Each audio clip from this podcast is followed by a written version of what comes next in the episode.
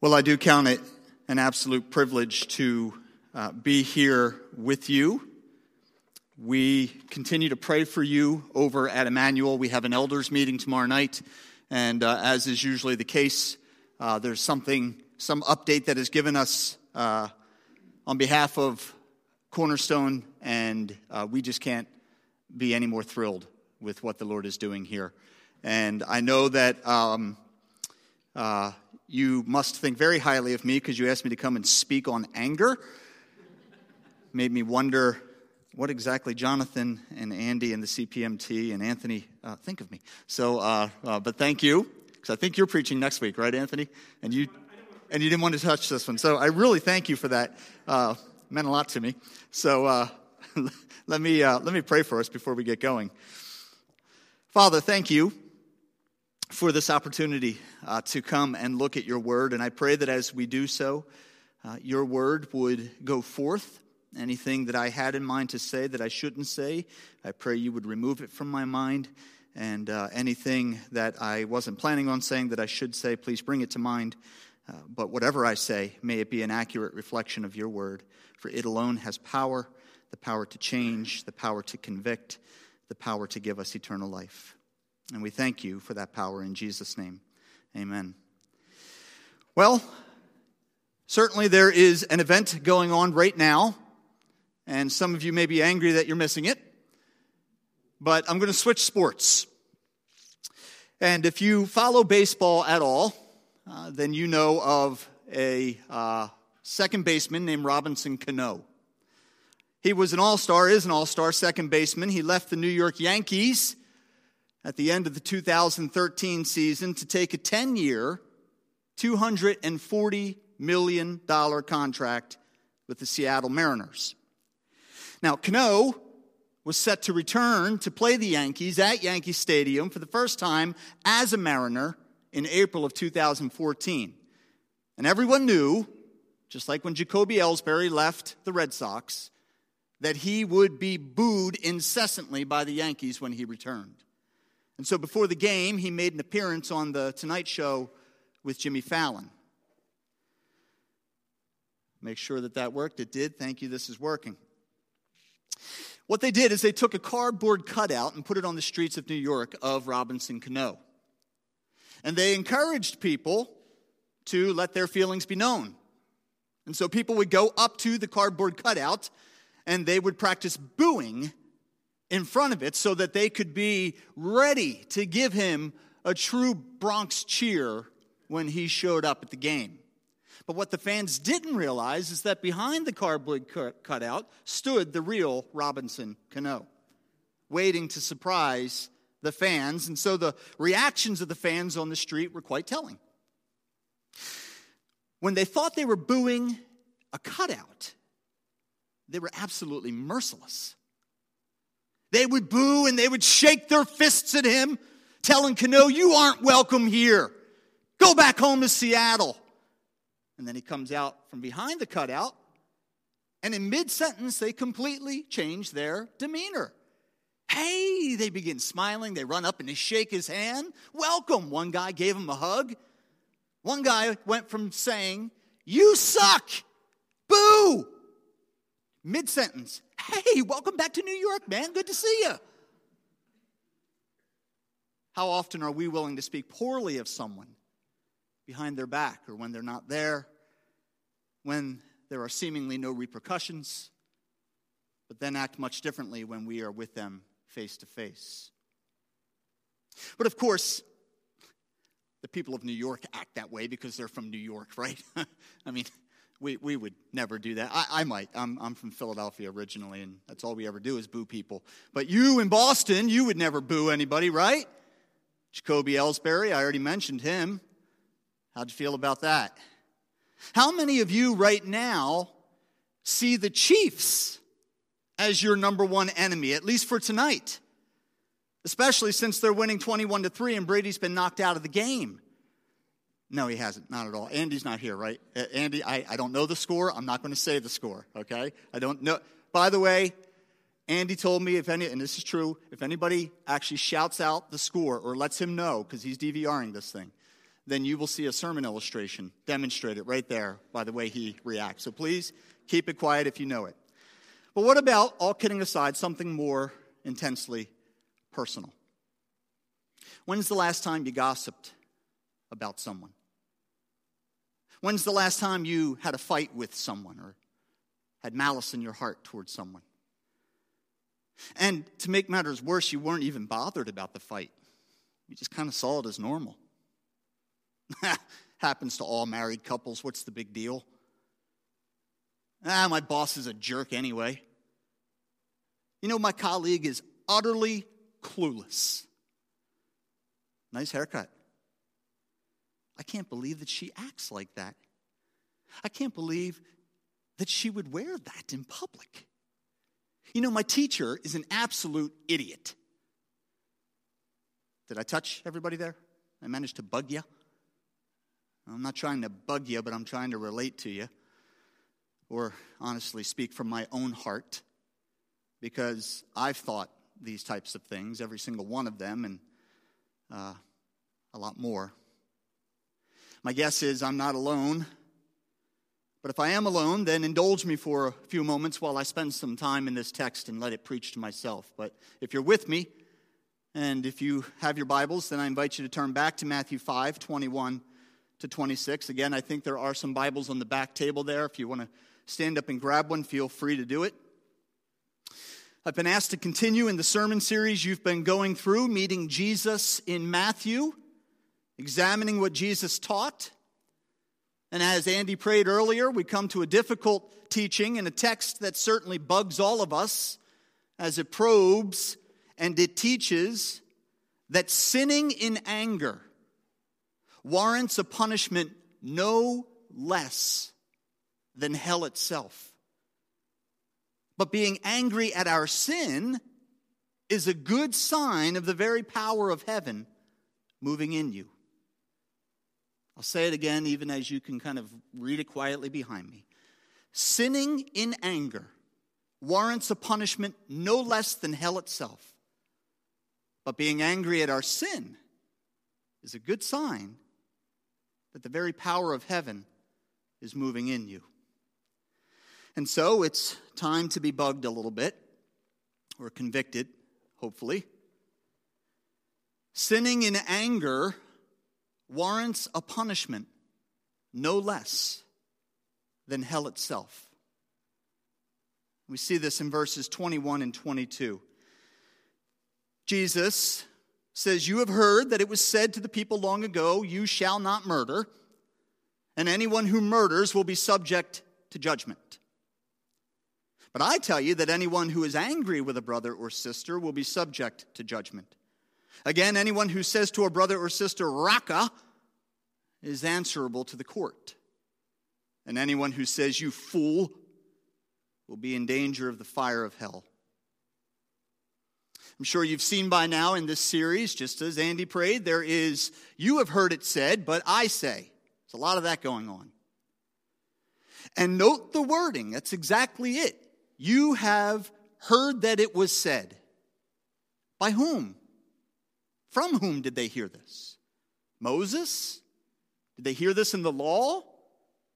No. Because Christ didn't use the words, you have read, or it is written, which is how he usually leads into a quotation from the Old Testament. That's not what he says. You have heard that it was said from the Pharisees, from their traditions, from their extra laws, from their specific interpretations. Now, in this particular case, they were referring to the sixth commandment of the Ten Commandments, and it's a pretty simple one you shall not murder. And there's nothing wrong with their base interpretation of that commandment, at least on paper. But you see, the thing is, the Pharisees viewed that commandment as applying to external righteousness only, external behavior only. In other words, don't literally murder someone. Meaning, implying, you can hate their guts. Just don't take the actual step of offing them. As long as you don't act externally, you're good in the sight of God. Because you see, the Pharisees were concerned with external righteousness. That was their problem in the end. And you and I, we know that problem today as legalism or moralism.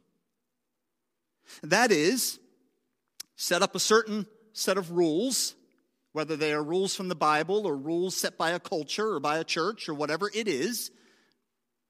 And so long, and this is what uh, Christian legalism would teach, so long as you act a certain way, look a certain way, behave in a certain manner, you will be accepted by God, by that particular church, by that group setting the rules in place, etc. Moralism. Clean up your act and God will like you. Avoid certain behaviors and God will be pleased with you.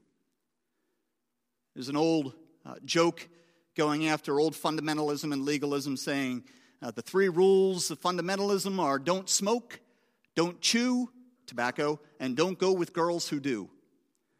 And basically, that's what legalism is. Don't, don't, don't, don't, don't. Or do, do, do, do, do. Behave. And legalism is a trap for all of us because we are all rule driven. We are wired for law by nature. And there's nothing wrong with laws and rules.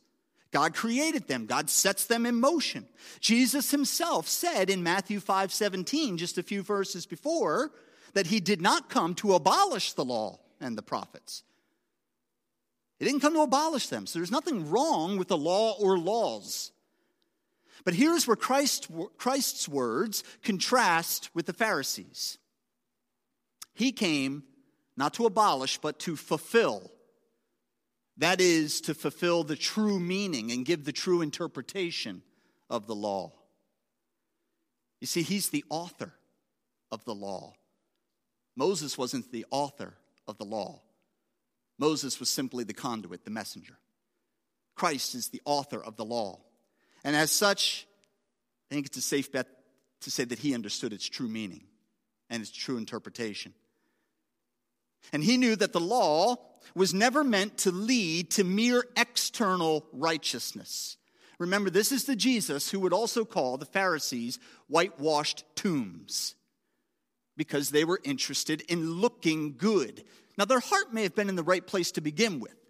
I think they were zealous for God, but along the way, they formulated an extra 600 plus laws added to the law of Moses that you had to adhere to all aimed at external righteousness. But the law is not going for external righteousness, but it is going for character, internal righteousness. It was always meant to reflect the character of God, and thus it is meant to shape our character too, so that we reflect the character of God.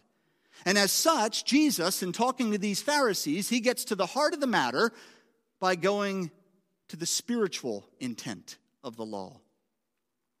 And as he does so, he uses the law, as one pastor puts it, as a diagnostic tool to probe our heart, to probe our character, to reveal how we are faring in our attempt to reflect the character of God. Now, before we go further, I think it's important to establish the baseline. God's character. Now, I'm getting a little ahead of myself or a little ahead of Jonathan here, but not too far ahead, because if you look at Matthew 5:48, same chapter, well, you find the baseline. You find what God's character is all about. Be perfect, therefore, as your heavenly Father is perfect. That's God's standard. Perfection. The Sermon on the Mount that you're going through is not simple rules for living. And it's not gospel. It's not good news. It actually falls under the category of law. If I say, I have good news for you, Jesus gave us the Sermon on the Mount, read it and do it. Well, good luck, because you're not going to be able to do it. Because even if you think you're doing well, you come to Matthew 5 48 and you think, oh, oh, oh, perfect. Not give it your best shot. Be perfect as your Father in heaven is perfect. We are sinners by nature. There's something dreadfully wrong with each and every one of us, something that plagues us from within. And the law, which was given to reveal God's character, that beautiful character, now looks at our own heart or shines a light on our own heart, diagnoses our heart. And in this text, what does it diagnose? It diagnoses anger and murder. Have you ever been angry with someone? Of course you have. It's not a trick question. I get angry, you get angry all too often. What have I done to someone when I get angry with him or her? I've murdered them in my heart. And that's hard to hear. That my anger actually is the equivalent of sticking a knife into someone. How is it murder? And, what am I actually saying before you? Am I somehow coming clean and admitting that I'm some psycho killer, qu'est-ce que c'est? Uh, anybody catch that? Thank you. I knew that my 80s rockers would get it, okay? Is that what I'm saying? That, that I'm actually, I've actually stuck a knife into someone or killed them some other way? No, and, and, and yes. No, literally, yes, spiritually. Because I've been angry with someone.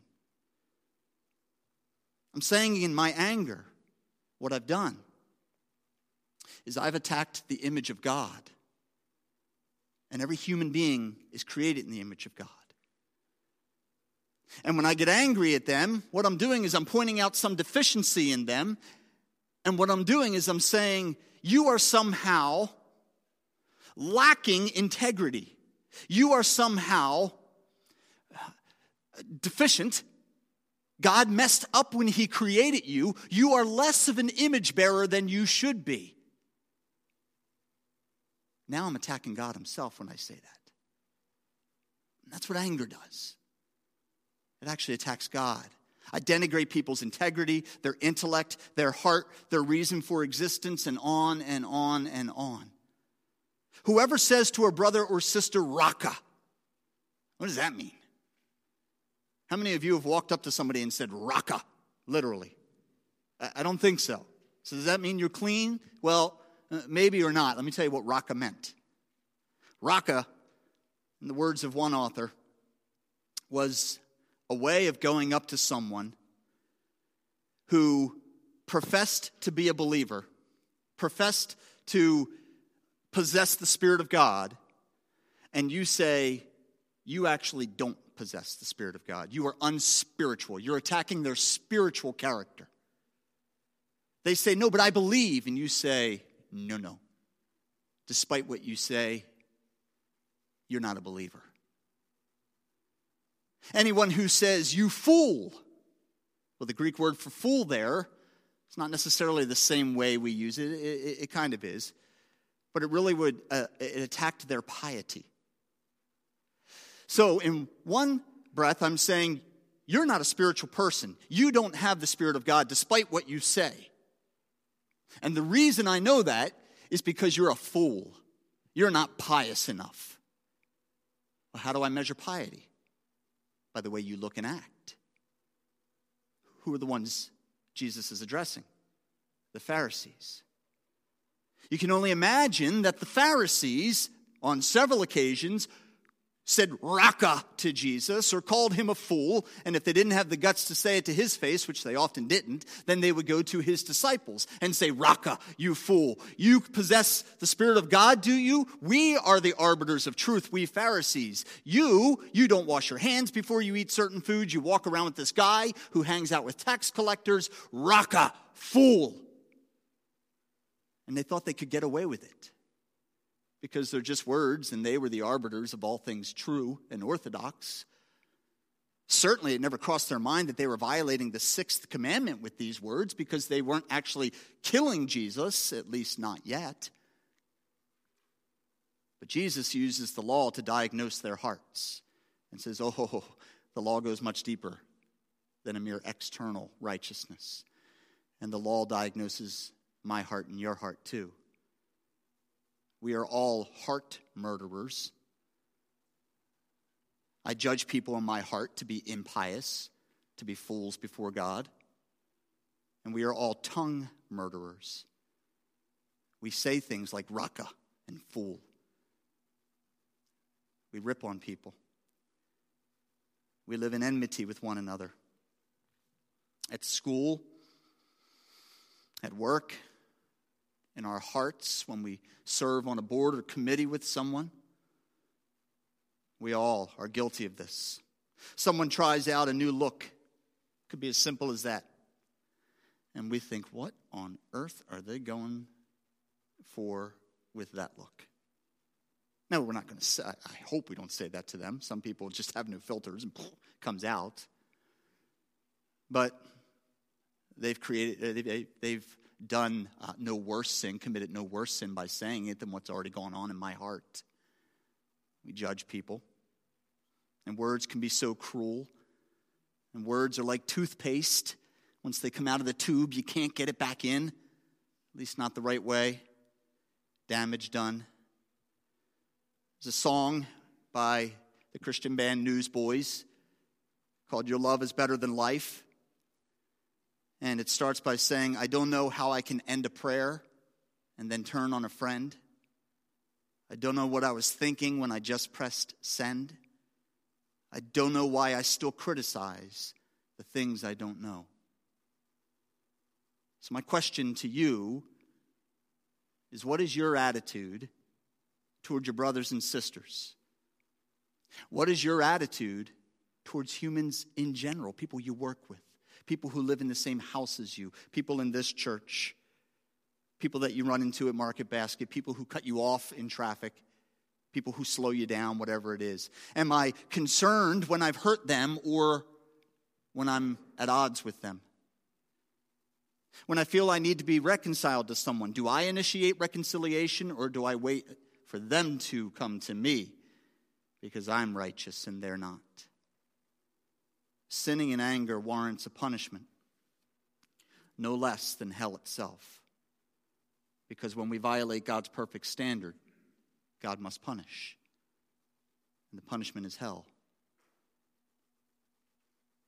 And when we are heart murderers and tongue murderers, we fall short of his righteousness. So, what do we do in response? Be angry but be angry at your sin. Elsewhere in Scripture, we are told to hate what is evil and cling to what is good. Someone once asked me, Should a Christian ever hate? And I said, uh, Yes, so long as you hate what is evil. It is okay to hate Satan. Well, the Bible says we are to love, and I said it also says we are to hate what is evil. Your sin is evil. And so it's okay to be angry at your sin, so long as you are angry enough to be driven to repentance. Because being angry at our sin is a good sign of the very power of heaven moving in you. These two hands coming together are from a statue right outside of Derry, England, or Derry, Ireland. statue of reconciliation two humans who were at odds over religious differences and other differences now saying we need to come together for our country to survive. And we need to be reconciled to God and to one another. When we are heart murderers, when we are tongue murderers, then we're living at odds with someone, whoever it is we're attacking. And the Bible says, no, we are to reach out and be reconciled to them. Therefore, verse 23, if you are offering your gift at the altar and there remember that your brother or sister has something against you, leave your gift there in front of the altar. First go and be reconciled to them, then come and offer your gift. Settle matters quickly with your adversary who is taking you to court. Do it while you are still together on the way, or your adversary may hand you over to the judge, and the judge may hand you over to the officer, and you may be thrown into prison. Truly, I tell you, you will not get out until you have paid the last penny. What Christ is saying is don't pretend to worship God while you are harboring anger in your heart. So, what shall we do then? Well, the law not only diagnoses sin, the law is meant to drive us to the arms of the only one who can forgive our sin and the only one who can meet the demands of the law itself, namely Jesus Christ. When you read the law of God, properly, not according to the Pharisaical interpretations. But when you read it through the lens of Christ on the Sermon on the Mount, you are convicted, yes, but it doesn't end there. Because the law then is meant to say, as a sinner, run to the one that the law points to. And the law points to Jesus Christ. The author of the law calls all of us to repent of our sin and come to him for forgiveness. So, first be reconciled to a brother or sister with whom you're angry, and then worship God. That's what God desires. And reconciliation isn't easy. It's not easy to reach out your hand. Because reconciliation involves repentance. And you know what that means? It means saying, I'm sorry. If you can't see the Calvin and Hobbes frames, I'll read it to you. You know, I feel bad that I called Susie names and I hurt her feelings. I'm sorry, I did it. Well, maybe you should apologize to her. I keep hoping there's a less obvious solution. Saying I'm sorry is hard. There's a, a book that I use for uh, both premarital counseling and, and marital counseling called When Sinners Say, I Do.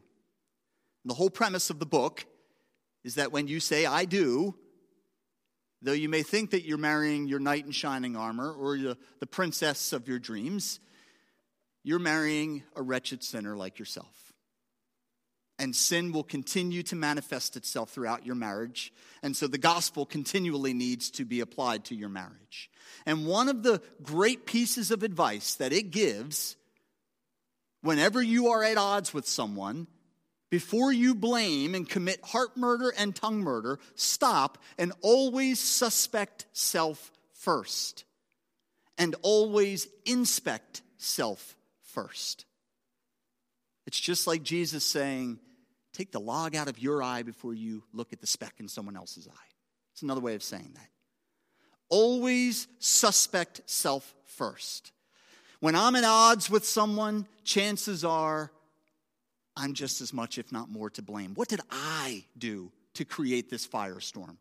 Let me get to the heart of that, and then we can start to work it out. Now, you may have to confront somebody because maybe they stepped over the line as well. But first, before you do that, look inward. Suspect self, inspect self. Settle matters quickly with your adversary, Jesus says. Do it ASAP. Don't let the sun go down on your anger, the Apostle Paul says in Ephesians chapter 4, verse 26. You may need a cooling off period when you are at odds with someone, but settle your differences as soon as you can.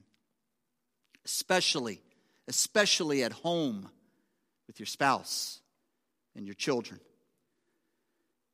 And this is a word particularly to men, though it certainly applies to women as well. But men do tend to be hot headed more than women. That may be an oversimplification.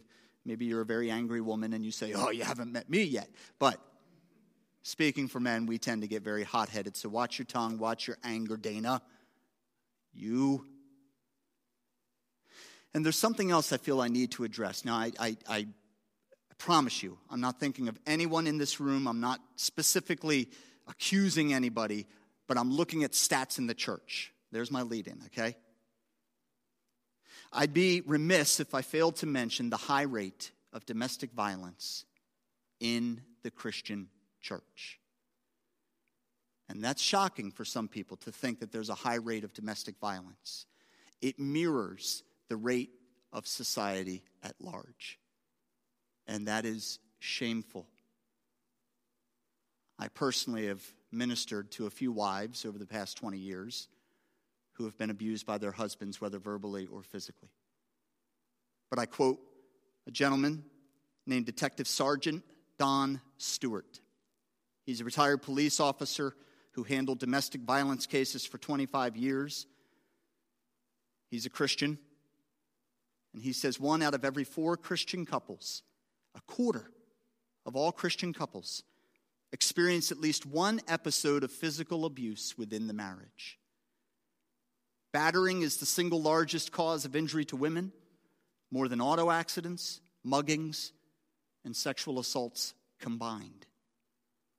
The American College of Obstetricians and Gynecologists reports that three to four million women are beaten in their homes every year. Staggering, isn't it? According to the U.S. Department of Justice, approximately 2,000 women are murdered every year by an intimate partner. And sadly, in the church, it happens. We are guilty of some of the most heinous crimes in our heart and with our words murderous words. And so, as you read the law, let it do its diagnostic work, and it will more than bug you, it will hurt reading the law will hurt. But then, don't stop there with the hurt. Let the law so convict you that you cry out and say, I need forgiveness for this. Yes. Now flee at that point. Flee to the arms of the Savior. Because he came not to abolish, but to fulfill the law, to meet the demands of the law for you, to obey the law for you. He's the one who never murdered in his heart, with his mouth, and certainly with his actions. He is the one who never committed adultery. He is the one who never stole. He is the, the one who never blasphemed his God. He perfectly loved the Lord his God with all his soul and strength, and he loved his neighbor as himself. Whereas you and I fall short of that every moment of every day. But the good news is, he doesn't. And when he was fulfilling the law, he was doing it for you. And that's where the gospel comes in because God then measures you against the law. And if your faith is in Christ, you are now clothed with Christ. And guess who now meets God's demands? You. Because Christ met the demands for you. That's what the gospel is. And so as you're convicted, flee to God. Because Christ went to that awful place called the cross, where he was murdered in violation of the sixth commandment because he was innocent. And yet, that cross is a wonderful place because he went there to be murdered, to die willingly for you and for me. And now he calls us to repent of that heart condition that still plagues us. And so come to him for salvation if you are not a believer and you know that in your heart or come to Him for cleansing and restoration if you are a believer, because you never outgrow your need for the gospel. And if we do not repent, then the words remain true that violators of the sixth commandment and any of the commandments, but in our text, the sixth, in heart, in word, and in deeds, are liable to the hell of fire and will be thrown into prison, Jesus says, which is a metaphor in context for hell. And they will never get out until they've paid the last penny, verse 26. And that's another way of saying that they will never, ever, ever get out. In fact, the Greek is quite strong there. They will never, ever get out because there's no way that we could pay any of the debt, let alone down to the last penny.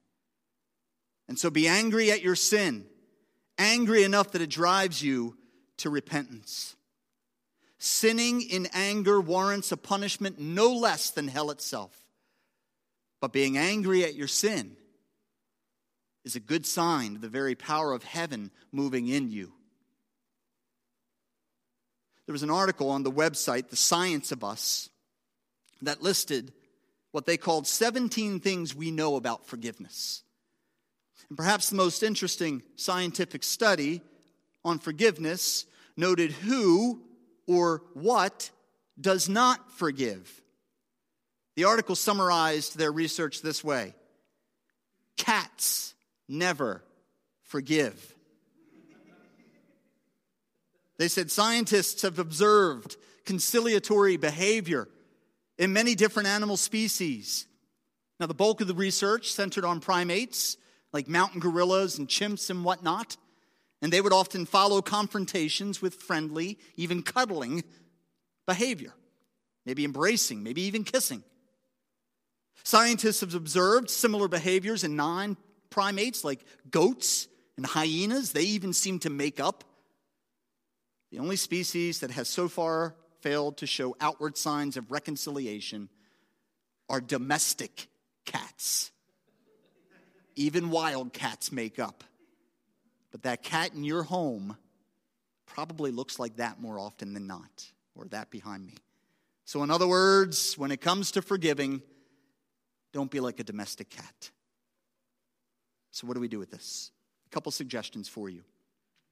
Make a list if that helps, if that helps, of those with whom you are angry or are at odds with, and make a plan, quite simply, to be reconciled to them. As you approach them with your overtures, you can't control how they will respond. They may choose to still remain at odds with you. You can't control that. You're not responsible for that. But you can control how you'll respond. Number two, be honest with yourself and jot down those things that push your buttons, those things that really make you mad, those personality types. Consider it a preemptive strike, if you will, preemptive action. Take these things to the Lord in prayer. Lord, you know that this type of person just continually gets under my skin, and I don't want that to continue to happen. Show me where I'm at fault, always suspect and inspect self, and show me how to love them. I may not like somebody, you said, naturally like somebody, but I am called to love them. And in loving them, I may just learn how to like them as well. When you're the offended party, talk it through. Forgive 70 times 7. That means always. Don't throw the sin back in the person's face years later. This happens with couples a lot. Yeah, remember that time that you. I'm sorry, I thought you said you forgave me for that. Apparently you didn't. You can't. Once you say, I forgive you, you can't throw it back in their face. Forgive and move on with a constant spirit of forgiveness because sinning in anger warrants a punishment no less than hell itself. But being angry at your sin is a good sign of the very, very power of heaven moving in you. Let's pray. Father, I am convicted as I read the Sermon on the Mount, and as I come to this particular passage, I want to, if I'm honest, just zoom, zoom right by it. Oh, I read it. Yeah, I took it to heart. But when we do take it to heart, it hurts. It hurts to think of how we've hurt other people and how we, in the end, have attacked you because we've attacked the image of God. Lord, we confess our sins again. We confess that we are heart murderers. We confess that we are tongue murderers. We see it on TV, the damage that it does. We see it in our classrooms. And where it hurts the most, we see it at home where we need to forgive, Lord, give us a spirit of forgiveness. Where we need to ask for forgiveness, give us humility. And Father, may we run to our Savior once again and hear him say, You are forgiven. I have met the demands of the law for you. And may we be filled with your Spirit to live according to what is taught here. Thank you for these people. Thank you for the gifts that we are uh, about to receive as we take the offering. And may all of the monies given and all of the talents given be used for your glory and for the spread of your gospel and your kingdom from here in Westford to Groton and Littleton and Acton and Chelmsford Tyngsboro, Nashua, all the way to the very ends of the earth. In Jesus' name.